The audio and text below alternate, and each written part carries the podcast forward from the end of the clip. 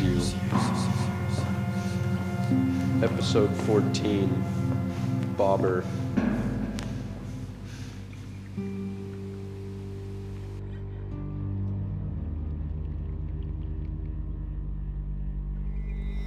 I never really cared about fishing, if I'm being honest. Like, really, who would? You stand on the shore, or in a boat, or on a dock, and just throw shit in the water and hang out until something happens? Give me a break, man. I can think of a million better things to do on a Tuesday in the middle of the night, let alone every other day and time of the week.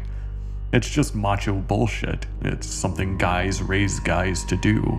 A bunch of manly men going out and being all, you know what will prove how fucking cool I am? I'll hook a fish, get covered in scales, and then, after all that, have to gut it and clean it and cover myself in its fucking blood and shit.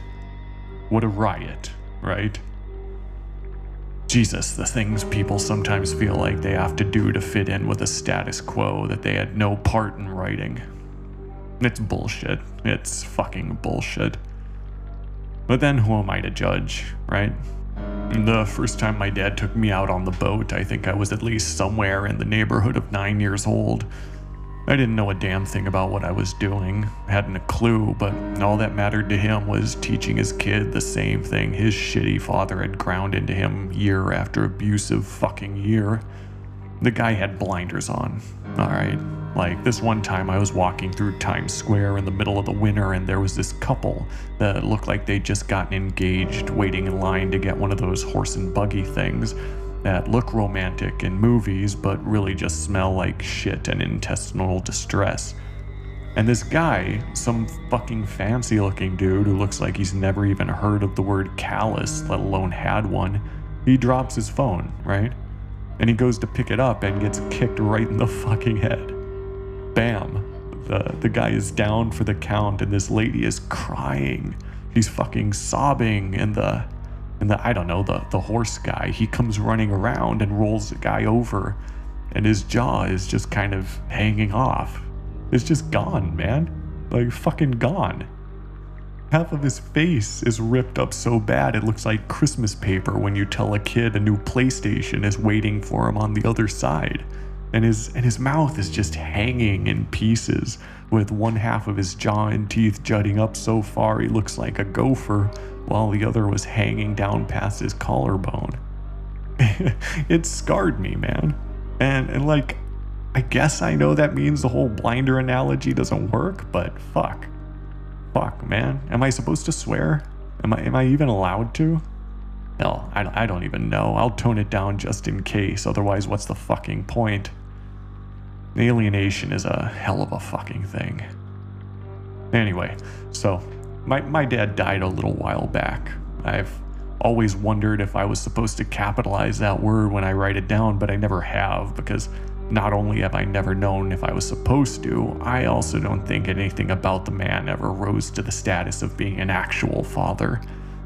I know some people might grimace at that and be all, family is family, and say things that are better spent laminated and stuck on some old white lady's wall, but those people just never really know what it's like to have a hell of a childhood where the bastard that's running the show is an abusive animal who's better off left in one of those slaughterhouse chutes where they put a bolt gun to a cow's head and don't even bother saying goodbye.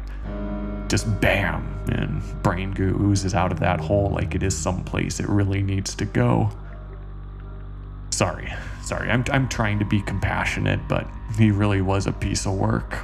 There was nothing about that man I loved, and I swear to God or whoever I really have tried. I didn't want to be the person who got screwed over and had to carry the weight of trauma and all that therapy level shit, but it turns out that I guess we don't really have all that much say in the matter. Which, if I'm being real, doesn't seem remotely fair. Other people fuck us up for life and we're just supposed to happily pay the price? In what world is that right or fair? But then I guess life's not fair. My mom always used to say that no matter what happened, she'd go, Sam, life's not fair. And I'd just take it.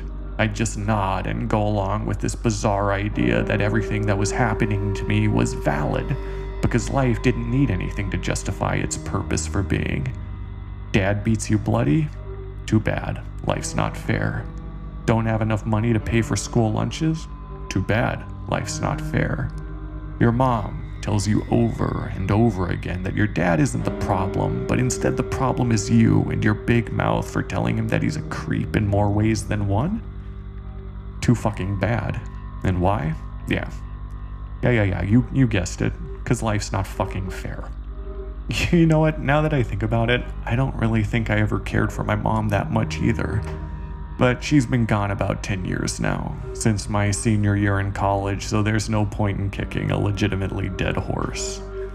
Nah, this is this is more about my dad, that motherfucker who made every bit of my childhood a living hell, except those horribly silent hours we'd spend in a boat, watching water move while we waited to pull something on board other than driftwood or seaweed. You'd think at least the silence would be better than all the screaming and the beatings, but honestly, it wasn't. It was like, you know, in those spy movies where a guy is trying to defuse a bomb? It was like that, but all the time. Except you could never see the countdown on the bomb you were trying to stop from going off. You were just having to take it on faith that it just wouldn't. You were sitting on a boat in the middle of nowhere with no land in sight, and you just had to hope that the person sitting next to you wouldn't have any reason to take away the only life you had. I'm telling you, there's nothing quite like the horror and the dread that went hand in hand with that feeling. I've passed days and weekends grounded in my bedroom, staring at the white popcorn ceiling, and I swear the time passed by more quickly in those moments than the few hours spent on that rusty bucket my dad called a boat. At some point or another, he gave it some stupid name, but I'll never be able to remember it. It had something to do with mermaids or underwater creatures that were more real in his head than his love for me, but that's not really what's important. I lost my dad a long time before he actually died, and there's no point in dragging you through that fucking misery. That's just how life goes, I guess. I'm just glad my mom didn't have to be there when no one showed up to his funeral. I didn't even have to bother going through the formalities of a eulogy since the priest was the only one who was really a part of the festivities.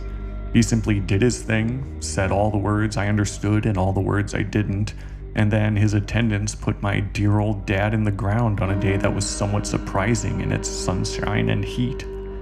All the movies that try to prepare you for that moment always show days of overcast clouds and rain, but for us, it was a perfect July morning, and there was nothing about the world to tell us that we should be sorry about what happened.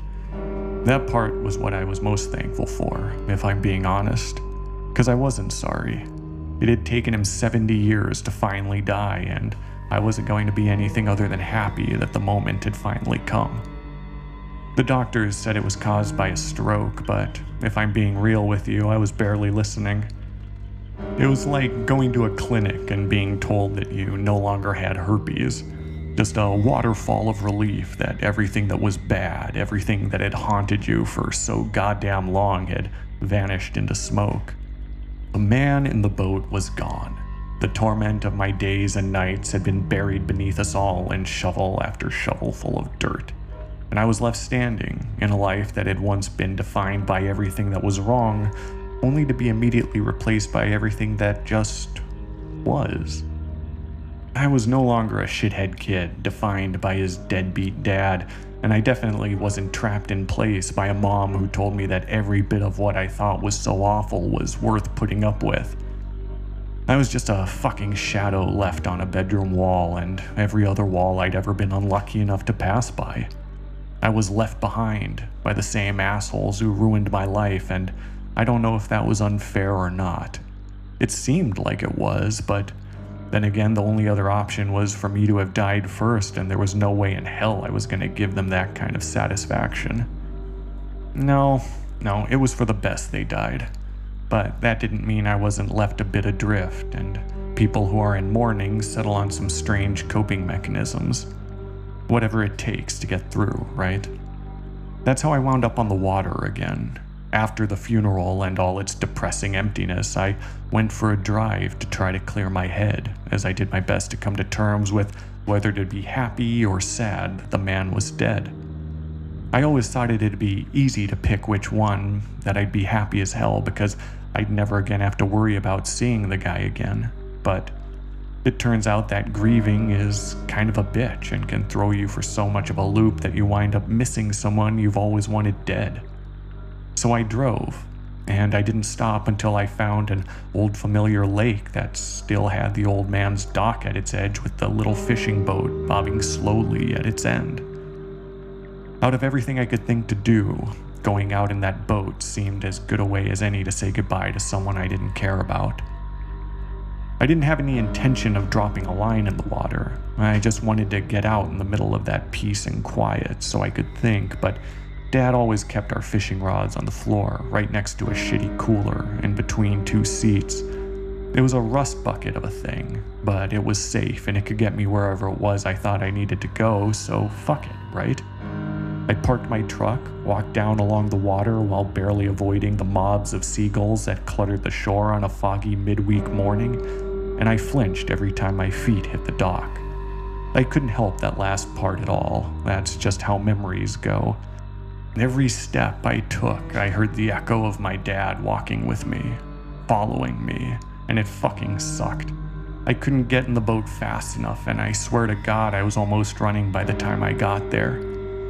It just took me back too far too fast, you know? Memories just flooded back of that old man staring down at me silently, as if he was begging me to say something about how I wanted to be somewhere else. It really was like he was still alive, and god damn did I hate that. Wounds heal weird, I guess. I, w- I was just trying to heal mine, and when I got the motor going and started cutting waves, I really did feel good about it. It felt right, and while I wasn't saying goodbye, I'd done that a long fucking time ago and wasn't about to do it again. I felt a bit at peace, and a little bit of that peace settled over me. I might have hated fishing and spending time with the guy, but once I was out on the water alone, there was such a gentle peace to the whole thing that I kind of wound up resenting him all over again. It pissed me off, basically. I hated that something so pleasant and calming could have wound up corrupted to shit by the presence of a man I'd been tied to my entire life. And it really was that, I swear. For just a little while, I felt like I was actually getting away from all that shit I'd left on the shore. The dead body, the weird vibes, and that uncomfortable talk you have to have with your boss when you tell him that you don't need time off because you're not remotely sad about your dead dad. Out on the lake, things were just good. And without him, they were even better. It was one of those things, right? I, I, swear, on the drive, all I really intended to do was stand on the shore and scream the sort of cathartic scream you hear and see people doing in movies all the time. You know, those dramatic ass tear falling Oscar scenes. That's all I really wanted. But life's weird, and when I got the push to head out like we both had so many times before, usually after he'd beaten me and my mom bloody, I just ran with it. I'd been through enough, and I believed in my gut instinct. That little whisper had gotten me through the hellhole that was my childhood and every moment since, and yeah, I guess a lot of the credit goes to therapy, because I wound up finding a great therapist eventually, but my gut got me to that point too, so I've always had that little burst of self belief to get me through the rough shit, and it had never really steered me wrong before. Sure, in some of our sessions, my doc would warn me that you never know where that voice is coming from, that sometimes it might be a repressed memory from a traumatic event, but that had never really been the case. It was all me, all the time, and it felt good to trust myself. So when I cut the motor once I'd been cruising for well over an hour, it seemed like a pretty solid fucking idea. Autumn had just hit us, so all the trees on the shore were going yellow, and the fog made it feel like I'd been dropped in some painting that only pretentious art dicks know about. It just felt good and right. If I was to say goodbye to my shithead dad, I might as well do it in a familiar place where I could take back some bit of everyday beauty he'd stolen and keep it for myself. There was no reason that had to die with him, too, and if there was ever a chance I was going to take back the water, I was almost positive it was going to have to be in that moment. If I waited and dragged my feet day after day, it'd just start building, you know? Like every shoe dragged toe first builds a little wall of dirt or sand right in front of it. That's kind of how I felt about the whole water thing. That wall was going to rise if I let him take it from me. And there was nothing about the man that said he'd ever let me in once he did. I'd had enough, you know. All that shit had gone on for way too long, and I think perhaps there's only so much a guy can take. So when I cut the motor and dropped a line in the water, it felt natural and right. I felt like for the first time in my life I was doing whatever I wanted to do without his shadow hanging right the fuck over me, as heavy as one of those shield mats they drape over you when you get an x ray. I've had several of those. Uh, seven or eight, I think, so I know the feeling. There have been broken fingers, broken ribs, a broken arm and ankle, and a couple others I can't quite remember. My doctor always said my brain was going to go first after all the concussions, but you know what? If I'm gonna forget things, at least it's one or two of the times that dickhead broke my bones. It could be worse. Maybe if I give it enough time and hit my head against a wall once or twice, I'll be able to wipe away most of the last 30 years. It'd be pretty sweet to be able to start over fresh and from the beginning without all this shit weighing me down. But yeah, I guess that's not how life works. It'd be pretty sweet if it did work like that, though. Pretty fucking sweet. I think one of the few things I actually liked about fishing with him was the bobbers we'd use. He had these neon purple ones that I think he'd spray paint out in the garage the night before, and there was something mesmerizing to watch as they dipped in and out of the little waves that would push them around the lake. I focused on them a lot when we went out. It was either that or having to look at the man who was usually at least two beers in and working on a third or a fourth. So, watching the bobber and hoping with all my heart that it would drop below the surface so the guy could act like he liked me for once was by far my better option. And it did sometimes. There were days when we got back to the shore and he'd throw his arm around my shoulders as we rolled the cooler back to the truck. But then there were times when we wouldn't catch anything, and he'd grow so sullen and drink so heavily that we had to have mom come out and pick us up. There was this one time when my rod just about snapped in half and we almost fell over thinking we had something special only to reel it in and find an enormous snapping turtle on the other end of the line. He'd tell that story every time I saw him over the years as if it was the greatest thing that had ever happened to us, and I guess maybe it was. But he always left out the part where, in a drunken rage, he used a gloved hand to pull the line out just far enough that he was able to crush the turtle's head with a baseball bat he kept in the bottom of the boat for stunning fish. I still remember that sound, the hollow and heavy repetitive thuds that echoed out over empty water. He never mentioned that part, and to be honest, he was so drunk at that point that I wonder if he ever really remembered doing it. That, I think, was the day I realized I hated my father. The turtle had done nothing wrong other than to mistake a lure for a snack, and all he got for his trouble was his head bashed in by an alcoholic asshole. I remember wondering in those moments as he cackled and swung a child's bat that steadily grew bloodier if one day that turtle might be me. I wondered if the time would come where a fist no longer did the trick and the piece of shit would grab a baseball bat instead, and out of all the things we did together, that was the story he loved to relive the most. That time his boy had almost caught a turtle. What a fucking piece of work.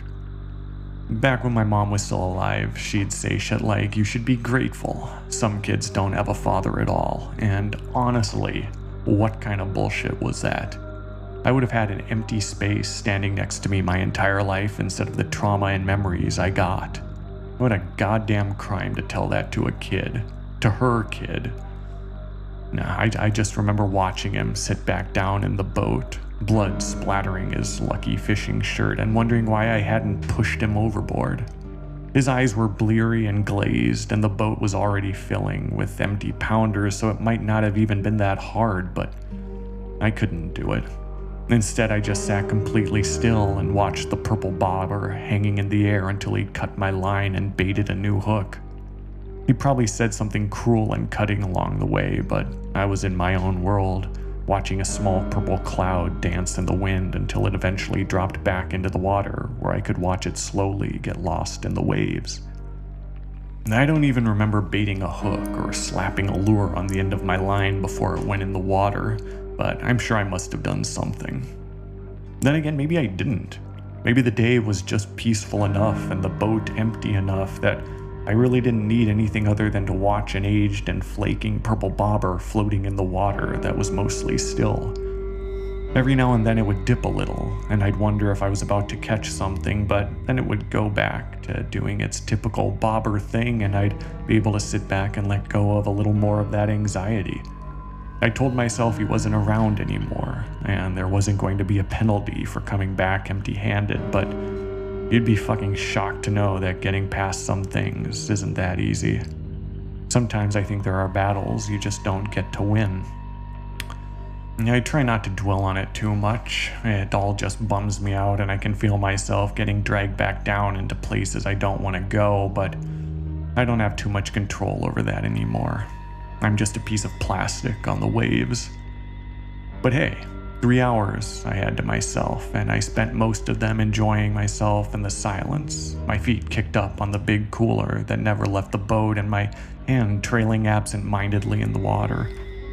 I had to have fallen asleep a time or two because there's nothing as relaxing as the gentle slap of waves against the side of a boat, but I don't ever really remember waking up.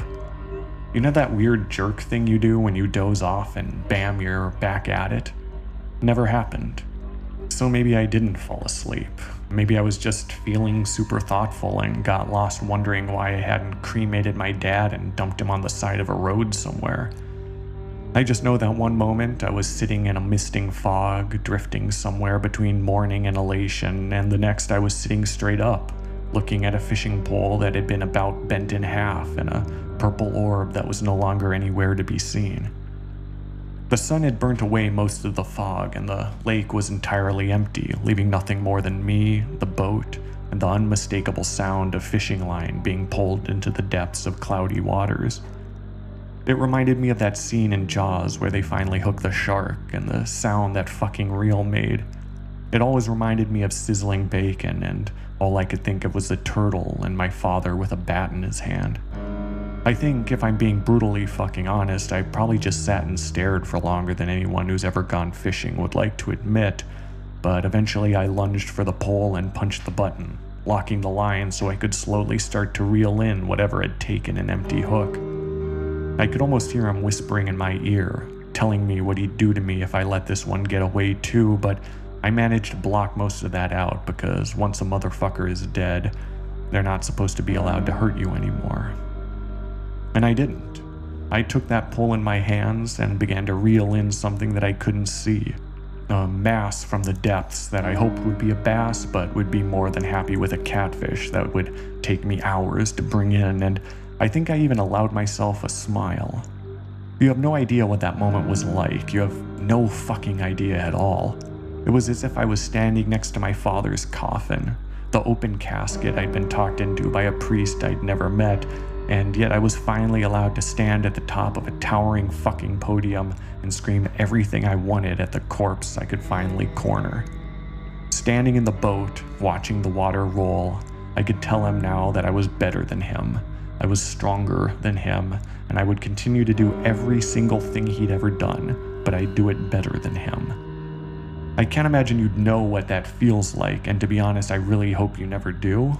But for me, alone in a world that had once been marked and claimed by a man I'd always wanted dead, well, that was one gift too many, and as they were raining down, I welcomed and treasured every single one. I don't know if you've ever gone fishing. I really hope not because it's pretty goddamn stupid, but if you haven't, then there really isn't too much to it. You stand strong, you reel slowly, and you yank hard on that fucking pole to get the hook set. And then the battle begins the slow reel of something you can't see, hoping you can pull it out of its world and into yours before the hooks slip. It unfolds slowly, it really does, and you'll feel sweat building in the small of your back as your shoulders grow tired and you watch Tremors follow the line as the fish far below swims every direction it can find in the hope that it'll break free. All this time, your hand slowly moves in that deliberate circle, bringing the line taut until you yank to reset the hook and reel again. And you feel the darkness parting again and again like curtains at the beginning of a new day. And it's just rinse and fucking repeat, over and over again. And then the fish, and and then the fish that was just fucking supposed to the the fish comes up becoming clear as murky, deep waters become something much less bleak and mysterious, and it's supposed to be just about anything. Any fish worthy of a battle. Anything worthy of turning to my father and screaming a defiant fuck you with the knowledge that you finally bettered him even at the thing he loved most. You're pissing on his grave that you paid good money for. Not him, you. And that's all you've really ever lived for, whether you realize it or not. All your fucking life, you've been working for this idea that you can break him down like he once broke you, and that's all you need to succeed. I swear to God, even the ones I don't really know about, that's all I've ever been looking for. I just wanted a way to win. I just wanted a way to look him in the eye and say that I was better. I've always been better, and he was nothing more than a ghost and something to rot in the hole. But that's not what happened. I was anticipating a catfish, a bit of vegetation, or fucking waterlogged wood. Hell, I would have even been ready for a turtle to rise from the depths like some sort of bullshit sign that my life was doomed to constant repetition, and my dad would always be with me no matter how hard I tried to deny it. I've read books, I know how that cyclical shit goes, and I was so ready. I was ready to confront every little bit of crippling reality that was waiting for me but instead what rose near the surface was a man. Part of a man, as he bobbed just beneath the sheen of water as if it was a pane of bulletproof glass. He was blinking, even though his eyes were hollow holes, his eyelids sucked in by the pressure, and he looked like he'd been dropped in the water a long time ago and had spent all that time being casually eaten by scavengers that were lucky enough to pass by.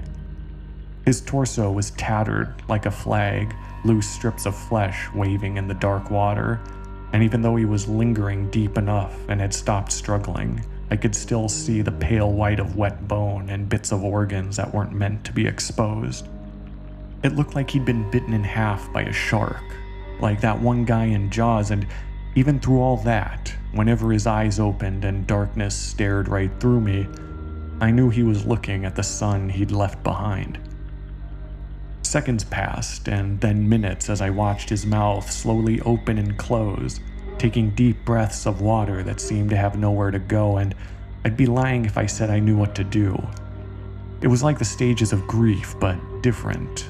All I felt were two things, and they were fear and joy. And I had no idea which one I was supposed to feel more, which one I felt more. Fear that the man I'd seen dead was back, joy that this was his life now. Then I wondered if it was some freak accident and a still living man had been thrown out to sea, but you'd be shocked how realistic you can be even when you're seeing impossible things. I'd watched him die through a pane of glass at the hospital, and I'd seen him in the morgue, and then I'd watched as a lovely mortician cut him apart for burial I lied all those times and told the professionals attending that I just hadn't been able to let go, but that wasn't remotely true. I just wanted to savor every moment I possibly could. And that sounds cold, but hey, blame him. Maybe for one split second I turned into the man he must have wanted me to be. Every time his mouth opened, and the silent gasp of a fish on the line, I saw the silver flash of a hook rooted deep in the roof of his mouth. And every time he blinked over hollow holes, I thought about how freeing it was that I could finally look him in the eyes without the fear driving me to look away.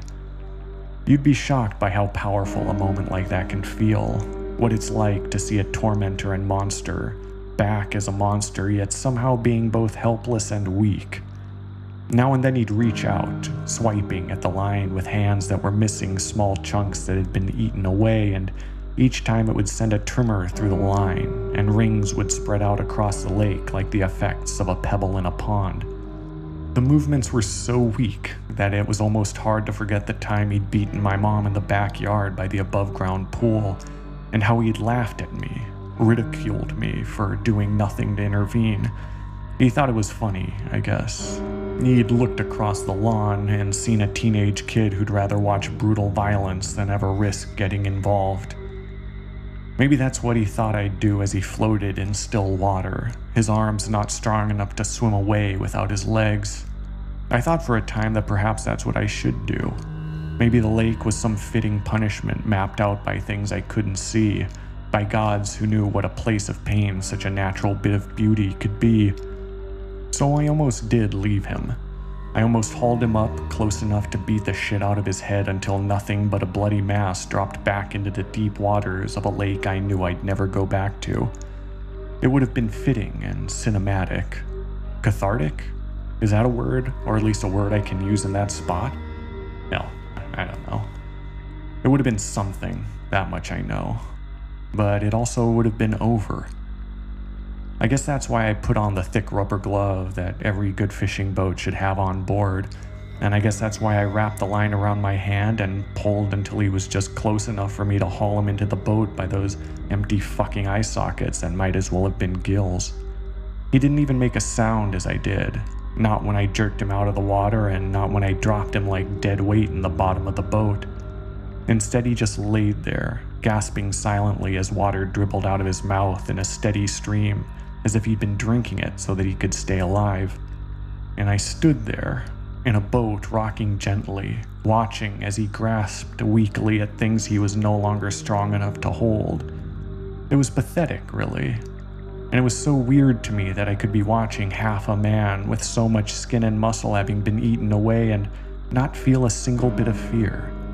He didn't even have a bottom lip anymore, as that had to have been ripped away by either a passing fish or the rocky bottom of a wild lake. He was a freak, some undead monstrous thing that had found its way to a lake instead of the pit of hell he deserved, and somehow he wasn't nearly as scary as the man he used to be. I nudged him with my foot when he closed his eyes, only for them to immediately open as his head lolled sideways to look at me.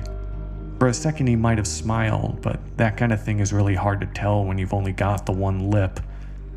Just in case he did, though, and just in case it wasn't the hook in his mouth that was dug so deep and I wouldn't have taken it out even if it wasn't, I stepped on his right hand, the one least treated like fish food, and put every bit of weight on it until I heard bones snap.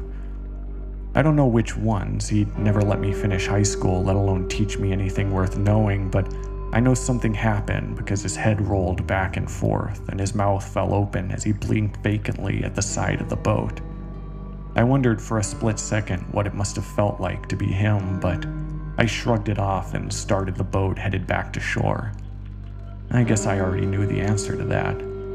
The parking lot and docks were completely empty when the boat nudged up into the shallows and I tied us off.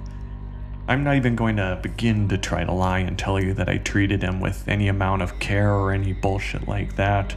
I just hauled him out of the boat the same way I had hauled him in, the effort and the weight tearing the skin from his eye halfway up his forehead.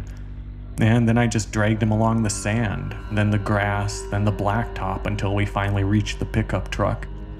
I think the funniest thing I learned as I did it completely at peace with the hell of it all was that bodies don't bleed at all when they've been left in the water for so long. I don't know why that is. Fuck, I don't know if it's that's actually how things are all the time or not, but for him and me, it worked out just fine. Instead of a trail of blood, all that was left behind to say we'd ever been there were bits of flesh and fingernails that came away like a fish's scales. He didn't say anything as I threw him on the floor of the passenger side, folding his arms when one got caught and all torn up on the runner. I wondered if that was maybe because his tongue had been eaten out at some point and if he'd felt it. I hoped so, but I have no clue if he would have been able to talk even if it was still there. I just know that he stared at me the whole time I drove us home, back to the house that had once been his but now was just mine, and do you know what? For the first time in my life, I was able to stare right back. I mean, I guess there's a chance it didn't count. Maybe you can't really get a win by staring at the corpse of your dad when he hasn't got anything left but empty holes and those weird dangly muscles spilling out of his head as if he was crying worms, but it meant something to me. It meant I was finally special. I suppose I should tell you that as soon as I committed to taking him home, I knew what I was going to do with him. It didn't take a whole lot of imagination, and I didn't have to Google any weird shit on the internet. I just fucking knew. It felt like someone was talking to me, uh, whispering great ideas in my ear. And I've never been a musician, but I always imagined that was how musicians and singer types felt when they had a great song pop up in their heads. One second, confusion, freaked out uncertainty. Next second, just knowing. Just fucking knowing. I don't think I've ever been happier than I was that day, driving down the interstate with my dad spilling water and leeches on the floor of my truck. At some point, I rolled down the windows, partly because of the smell, but also because it was a beautiful day, and it had never felt more right to turn up the radio and sing along to some classic summer songs. I memorized every one that played on that drive home, and I have them all saved on my phone as a playlist for whenever I feel like I'm letting life get me down. I just think about my dad, and the first and only time I ever learned what a spine looks like when it ends only halfway down. That was almost two years ago, and I still live in the house I grew up in, except now I know I'll never leave. Instead, I had some guys from the city come down and build me a fish tank aquarium thing in the middle of what used to be my childhood bedroom. I didn't really have the money for it, but I knew them from some painting work I once did for them a long while back as a druggy dropout, and they owed me a solid because of some coke I'd got for them when the whole state ran low. I just said it was for an alligator, and apparently people are fucking crazy because they didn't even blink twice. They just set it up and were out of town after just a couple days. They didn't say much of anything, just did their thing and fucked off, and I even got them to throw in a big ass heat lamp because I told them I might change my mind and get something from a desert island instead. They told me to go with a Gila monster, but I honestly don't even know what that is. They, they might have just been fucking with me. Most of the time, I just let him float in that thing. A couple weeks ago, I even threw in some fake plastic coral reef shit to brighten the place up, but sometimes if I'm pissy or I turn around when I'm watching the game and see him staring at me, I'll get some nasty fucking things from another tank I have in the living room. Did you know you can actually buy piranhas? Blew my fucking mind if I'm being honest. And yeah, they're not the super killers all those horror movies make them out to be, but they sure do like eating things. I'd be lying if it didn't make me smile to see my dad slowly swing at the four of them as they darted around him and took away little pieces until they got full. Sometimes, if I've had a few too many drinks, I'll stand there and scream at him to swing faster and laugh at him because of how slow he's gotten.